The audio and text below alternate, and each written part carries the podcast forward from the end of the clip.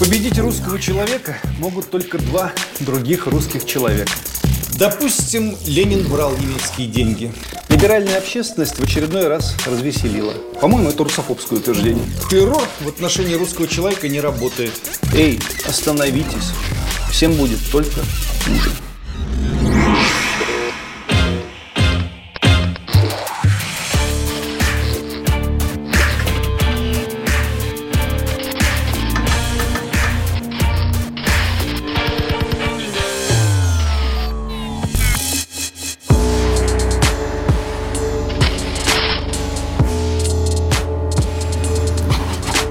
Звонит нам по утрам, нас не застает в постели Если слышно террорем, значит мы достигли цели. Лай собак, вой сирен, наши ставки или-или Если нас не взяли в плен, ждите новостей в эфире.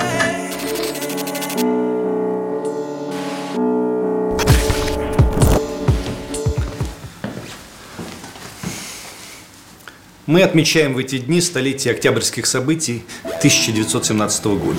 Советская власть неминуема, неизбежна и в недалеком будущем победит во всем мире. Когда заходит речь о революции и гражданской войне, сразу возникает, казалось бы, неразрешимый вопрос. Почему же победили эти сиволапые, чумазые красноармейцы, а не блистательные белые офицеры, так похожие на поручика Брусенцова?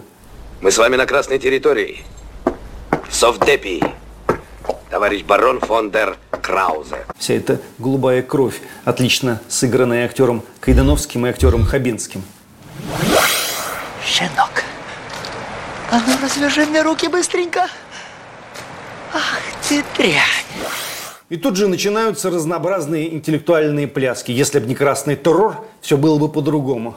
Вот, например, автомобильный эксперт в эфире либеральной радиостанции рассуждает о нашей истории. Даже о плохом автомобиле не говорят с таким омерзением. Сто лет тому назад началось создание самого бесчеловечного фашистского государства, в результате которого Россия проиграла весь 20 век, была создана страна, задачей которого была, э, был геноцид населения. Спикер Госдумы Вячеслав Володин призывает нас к единению. А с кем единение?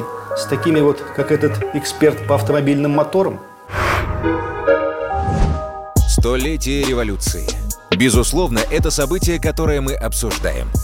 Это обсуждение построено в первую очередь на том, что нам нужно сделать все возможное для того, чтобы эта дата, это событие нас еще больше всех консолидировало, а не разъединило. Знаете, на всякий красный террор имел место белый террор. Резали, вешали, пытали друг друга с равным остервенением. Один ведь народ. Да и когда какой террор мог сломить русского человека? Поляки, шедшие с Наполеоном, жутко мстили всем подряд русским, в том числе никак не повинному русскому мужику и русскому священнику. Мстили за разделы Польши, а в целом за то, что русские – это русские. Фашисты творили такие чудовищные вещи, что кровь стынет. И что? Помогло это всем им? Террор в отношении русского человека не работает. Значит, не в терроре дело. Или еще другая песня есть. Против исконно, посконно, домотканных русских воевали латыши, китайцы и товарищ Троцкий, понаехавшие из черты оседлости. Вот они взяли матушку Россию в заложницы и надругались над нею. Ну, товарищи из черты оседлости даже в составе первого советского правительства уже сто раз пересчитали. Собственно, Троцкий там только и был. Чего уж про Красную Армию говорить. Что до латышей и китайцев, то здесь совсем незадача выходит. А за кого ж тогда воевали британцы и американцы в Мурманске и в Архангельске? За большевиков, что ли? Вроде нет. Кого поддерживали немцы на Украине? Красную сволочь? Опять нет. На кого ставили японцы в Владивостоке? На Ленина? Увы, здесь все не так. Поляки с кем воевали? С белыми или с красными? С красными. Басмаческое, или, как сегодня бы сказали, сепаратистское движение, поддерживаемое турками и все теми же британцами, оно с кем боролось? С красными командирами или с какими-то другими? С красными. Кто бы тут говорил про китайцев и про латышей, но вот только не сторонники белого дела. Тысячи копий переломали уже, споря о том, брал Ленин накануне революции немецкие деньги или не брал. Не евреи враги трудящих, враги рабочих капиталисты всех стран. Но никто никак в связи с этим банальным вопросом не задастся. Ну, допустим, что немцы хотели разрушения России и насыпали Ильичу монет. А знаешь ли ты, что Ленина к нам прислали из Германии? А британцы, французы, японцы, они что, шли воевать за монархию и национальные русские интересы? Вы всерьез так думаете? Допустим, Ленин брал немецкие деньги, хотя это не так. Это плохо. А когда Колчак брал японские деньги, это уже хорошо? Совсем нехорошо. Что это за логика такая? И на засыпку вопрос. Допустим, Ленин взял у немцев деньги. Почему же он тогда немедленно занялся воссоединением Украины с Россией, а не подарил ее все тем же немцам? Все это вовсе не отменяет того факта, что белогвардейцы любили Родину. Однако, пометуя об интервенции 14 стран, направленных против России, пусть даже это была советская Россия, стоит говорить о гражданской войне как об еще одной отечественной войне. И выиграли в этой войне русские люди. Тут уже не важно, был марксизм химерой или не был. Речь о том, что герои гражданской войны, Щерс и Котовский, например, воевали на Украине за русские национальные интересы, а Гетман Скоропадский и Петлюра воевали за чьи-то другие интересы. И ровно по этой причине они проиграли.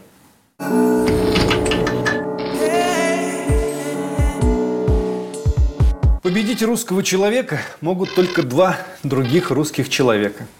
Придется признать, что революция была делом большинства, русским национальным делом. Мысль о революции вынашивалась веками от казачьей вольницы, от Разина, от Пугачева. «Мать моя Родина, я большевик», написал русский национальный поэт Сергей Александрович Есенин.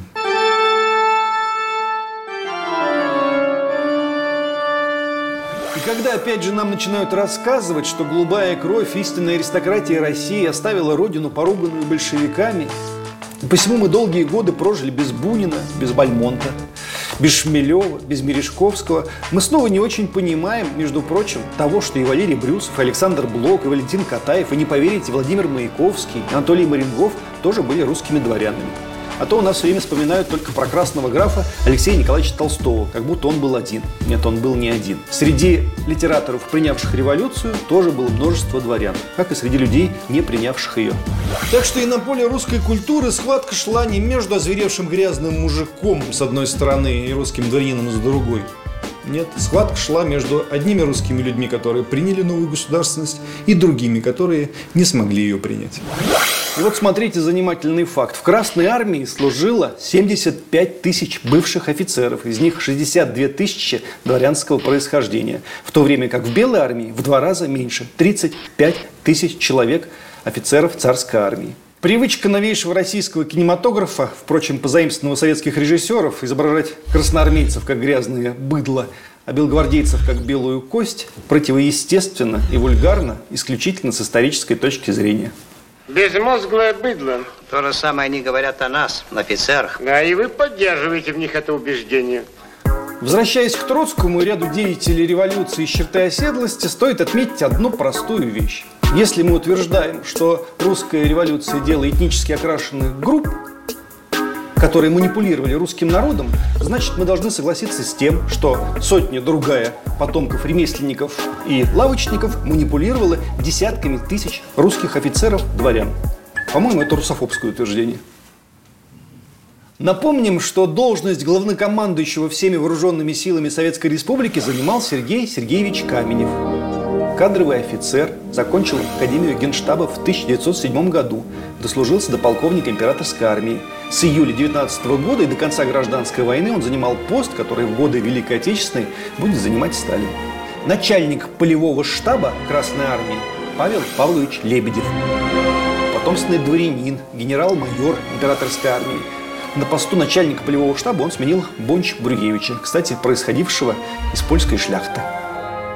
С 1921 года бывший генерал-майор императорской армии Павел Павлович Лебедев начальник штаба рабоче-крестьянской Красной армии. Впоследствии многие царские офицеры и участники гражданской войны, полковник Шапошников, штабс-капитаны Василевский и Толбухин, подпоручик Говоров стали маршалами Советского Союза.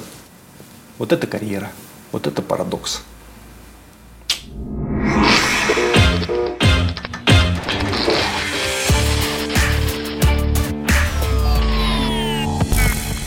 И вот только когда мы поймем революцию как русское национальное деяние, только тогда мы сможем серьезно говорить о ее смыслах и ее последствиях. Если она действительно была как минимум попыткой освобождения человечества, то честь русскому человеку и хвала.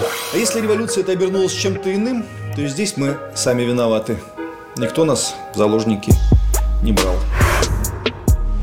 Ленин становится привлекательной фигурой не только для мирового левого сегмента, а это десятки стран, но и для капиталистического общества в Европе и США. Как ни крути, Владимир Ильич входит в число тех людей, которые изменили жизнь всей человеческой цивилизации. Современный мир во многом возник благодаря Великой Октябрьской революции, которая заставила этот мир перестраиваться. Исходя из всего вышеуказанного, хочу торжественно объявить, что современные белые – не совсем белые, потому что самые главные белогвардейцы – это россияне из списка Forbes. Все остальные – это в лучшем случае реконструкторы. Причем реконструкторы не, собственно, имевшие место реальности, а реконструкторы реальности выдуманной.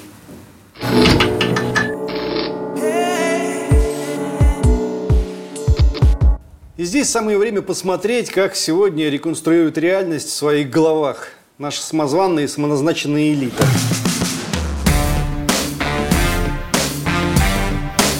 Чичваркин всерьез верит, что Алексей Навальный может выиграть выборы в России. Но Собчак, верит Чичваркин, может ему помешать.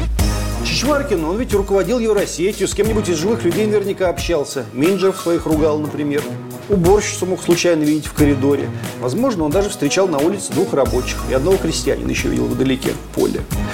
Ну, черт побери, где же он все-таки нашел этот народ, который сможет выбрать Алексея или Ксению президенты? Как этот народ выглядит? Нынешние белые не просто антикоммунисты, они выродились в мещан-миллионеров. Схожая ситуация была сто лет назад – Основной конфликт гражданской войны не сражение кухарок и бандитов с аристократами духа. Большевики произвели национализацию промышленности. Более всего они ущемили интересы крупного капитала и отдали предпочтение интересам трудящихся. Сильнее всего в гражданской войне был заинтересован, образно выражаясь, российский список Forbes того времени. И зарубежные финансовые игроки, которые имели свои интересы в России. Это был конфликт социализма и капитализма, проще говоря. Нынче эту простейшую суть постоянно пытаются подменить песнями про поручика Голицына и хождением с портретом последнего императора. Нынешних, так сказать, хругвеносцев, либералы Садового кольца опасаются, а то и боятся.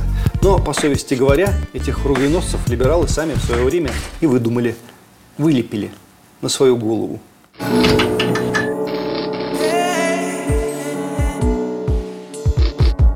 Либеральная общественность в очередной раз развеселила. Мы взрослые люди отлично помним, что за словеса звучали особенно назойливо в годы перестройки и прочей демократизации. Стоял тогда плач российских демократов о том, что русский народ Бога забыл, что дорога к храму заросла.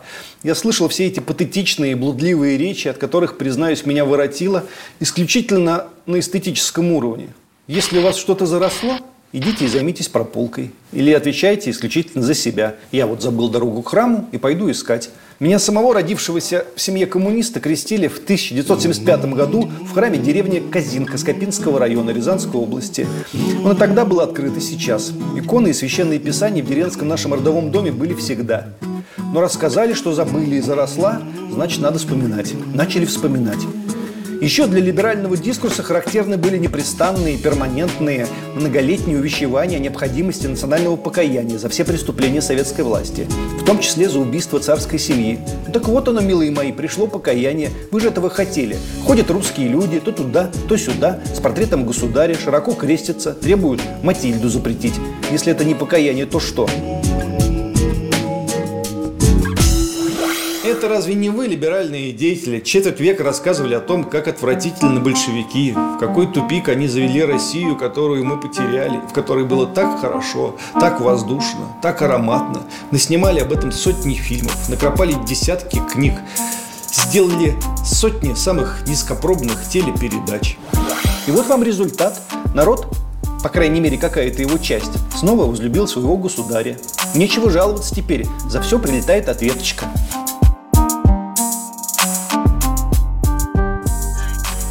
Получается, что государь Николай II лицо у нас неприкосновенное. И хочется спросить, а только в кино он неприкосновенный или вообще везде и всюду? В театре, в книжках, в опере, в фигурном катании? Скажем, если изображать его возможную связь с балериной запрещено, стоит ли показывать связь его с Ходынкой или с Кровавым воскресеньем? Лично у меня, не знаю, как у вас, есть смутное ощущение, что эти две трагедии накладывают несколько более мрачный отпечаток на фигуру государя, чем его гипотетическая любовная интрига, была она или нет.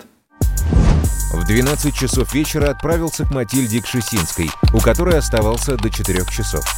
Хорошо поболтали, посмеялись, повозились. Из дневника Николая II. Будем ли мы пытаться с дня нынешнего запрещать все иные картины, где Николай II был изображен критическим образом? К примеру, будет ли наложен запрет на показ классической картины Элема Климова «Агония»? Что нам, наконец, сделать со стихами Константина Бальмонта, цитирую, «Кто начал царствовать ходынкой, тот кончит, встав на эшафот». Извлечем ли мы этого поэта, русского иммигранта, классика символизма из университетских программ? Равно как и все иные антимонархические высказывания русских поэтов. От Пушкина, помните это ужасное «Кишкой последнего папа, последнего царя удавил», до Блока и Федора Сологуба. Сологуба, помните? Стоят три фонаря для вешания трех лиц. Средний для царя, а сбоку для цариц. Всякое из этих высказываний может быть расценено как косвенное у Пушкина или прямое у Сологуба неуважение к фигуре Николая II. Как далеко мы пойдем в этом направлении? Не для того каялись и искали мы дорогу к храму, чтобы выломать кол из забора и пойти бить непохожих на нас. Иначе опять придется каяться и еще какую-нибудь дорогу искать. У нас была советская власть, правая во всем до степеней удивительных. У нас были демократы у власти, на поверку оказавшиеся сектантами, признающими только свою правоту. Сколько можно? Давайте как-нибудь иначе попробуем.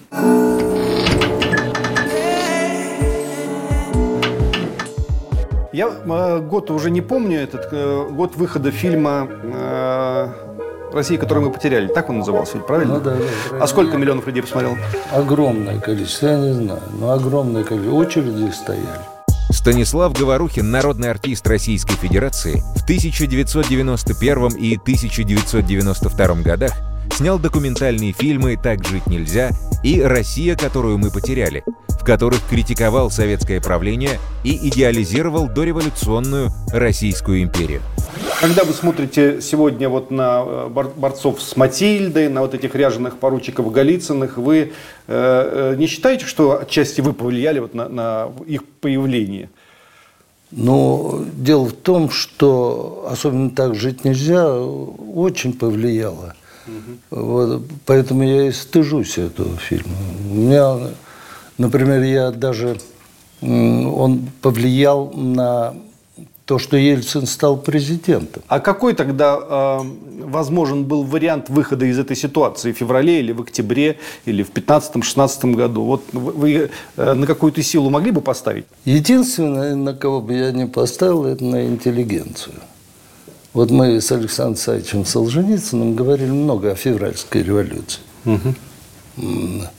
И он говорил, ну, интеллигенция, конечно, огромную роль сыграла – и наши, конечно, великие даже русские писатели очень помогли. Все образованные люди, ну, они, интеллигенция считает, и, может быть, и правильно, считает своим долгом всегда выступать против э, существующей власти. А потом большевики поначалу-то это же не рабочие крестьяне, это интеллигенция. Пришли же грамотные люди, и Ленин, и Луначарский, и угу. все остальные. Угу. А можем ли мы воспринимать тогда революцию вот э, согласно названию поэмы Александра Блока «Возмездие», что революция была возмездие за вот эту разнообразную бесовщину в среде интеллигенции, за ее антигосударственное э, поведение, за все эти вот эти вот эпиграммы и прочие. Ну, если привлекать Господа Бога, то, конечно, возмездие.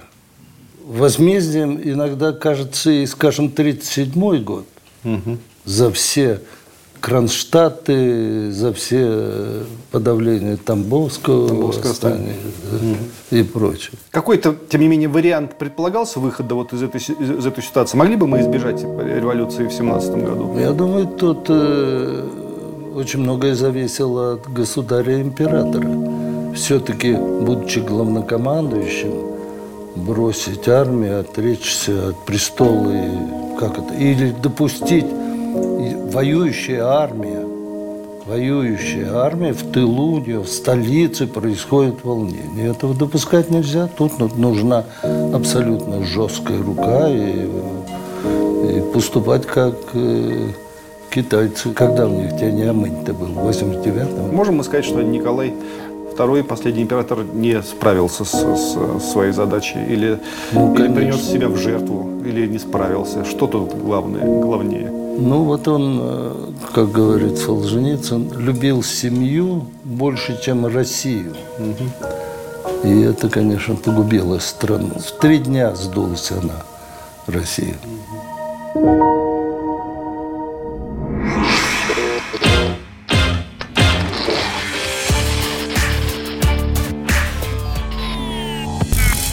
В свою очередь, белые патриоты и красные патриоты в России оказались настолько, грубо говоря, бестолковы, что за 25 лет, с 91 года отсчитывая, не нашли возможность понять друг друга, пожать друг другу руки, но, напротив, вновь готовы грызть и рвать друг друга на части.